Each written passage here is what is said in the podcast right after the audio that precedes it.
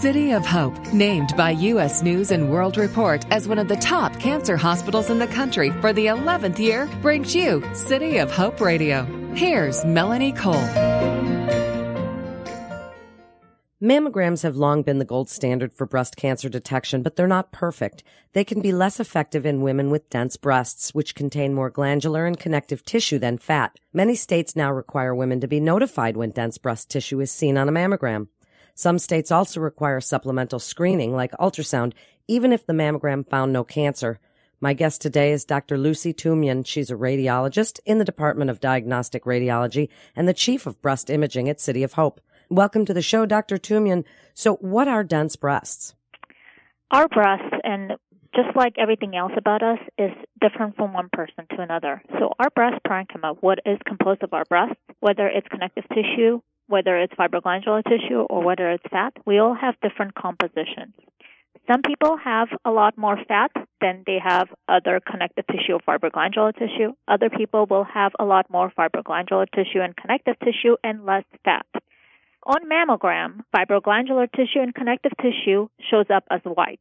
Unfortunately, cancer also shows up as white. So, if patient has a lot more fibroglandular tissue than fat, sometimes the fibroglandular tissue will mask the cancer, which means that the radiologist is unable to pick up the cancer because there is a lot of tissue overlap and we just cannot see it on mammogram. In those patients, um, the mammogram is less sensitive and um, than patients that have majority of their breast composed of fatty tissue. About 50% of our population is patients that do have dense breast parenchyma, and in those cases, mammogram becomes less sensitive in detection of breast cancer. So, how does a woman know if she has dense breasts?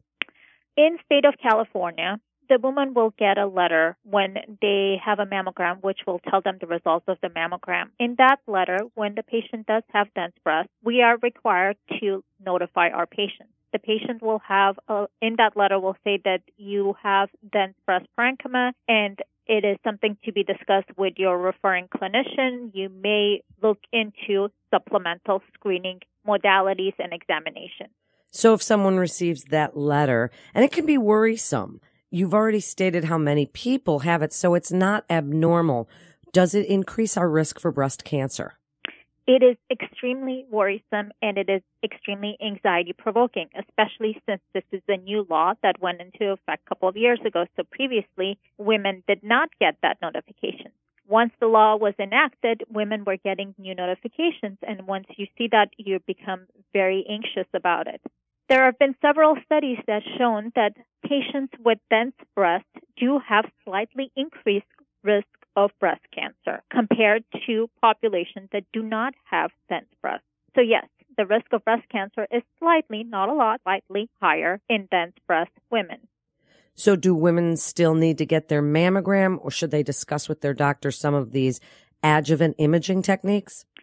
Women should always get mammogram because mammogram has been shown to decrease um, mortality and Mammogram is the gold standard for detection of breast cancer. Also, mammogram is the best modality to find breast calcifications. And breast calcifications are, some of breast calcifications are associated with early breast cancer. So mammograms should always be part of their regimen. However, in patients that do have dense breast parenchyma, it is worth talking to your clinician and determining your risk factors for breast carcinoma.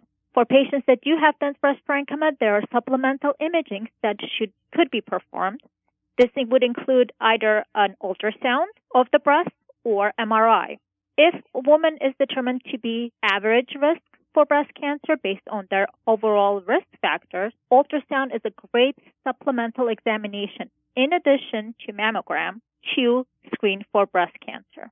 For patients that have high risk of breast cancer based on their overall profile, MRI is a great supplemental technique. It's very sensitive and it's very good to catch early breast cancer. In addition, working as a complement with mammograms. So, doctor, if a woman is doing her self exams every month, does dense breast tissue affect what we feel? Yes. Having dense breast tissue sometimes will mask smaller lesions, so small cancers that develop. Because there's so much fibroglandular tissue and so much connective tissue, detecting very tiny cancer is harder when they're doing breast self exams. For patients that have fatty tissue, you can detect these easier. So does insurance recognize those supplemental tests like MRI or ultrasound? If, if a woman has received that letter, does she then check with her insurance company? Are they recognizing this? Some states went as far as requiring the insurance companies to pay for the supplemental examinations. California has not gone that far. California law says that we have to let the patient know. However, it is not requiring the insurance companies to pay for supplemental examination. Majority of our insurance companies will pay for ultrasound. We haven't seen too much difficulty with getting whole breast ultrasound. However, insurance companies, it is becoming extremely difficult to get breast MRIs. Breast MRIs are really reserved for patients that have increased risk of breast cancer. And just having dense breasts, majority of our patients do not qualify for breast MRI, and the insurance companies will not pay for that. Is there a difference in the view if someone goes for 3D or tomosynthesis? Is there a difference with dense breasts? 3D or tomosynthesis is um, better for dense breast parenchyma because we are able to actually see the breast in three dimensions and we can go scroll back and forth within the breast parenchyma and detect more lesions. And what about breastfeeding? Does this affect that at all? Breastfeeding definitely affects the breast density. In fact, when patients do breastfeed, we advise them to get their mammograms after they're done breastfeeding while they're breastfeeding, our glands, fibroglandular tissue, everything increases. So our density, the breast density becomes extremely dense. It is extremely difficult to find cancers in those patients. So yes, breastfeeding does affect it. So summarize it for us, Dr. Tumyan. What would you like women to know about the laws about getting the letter that informs them that they have dense breast tissue and there may be slightly increased risk of cancer, but still getting those mammograms on a regular basis. What would you like to tell them?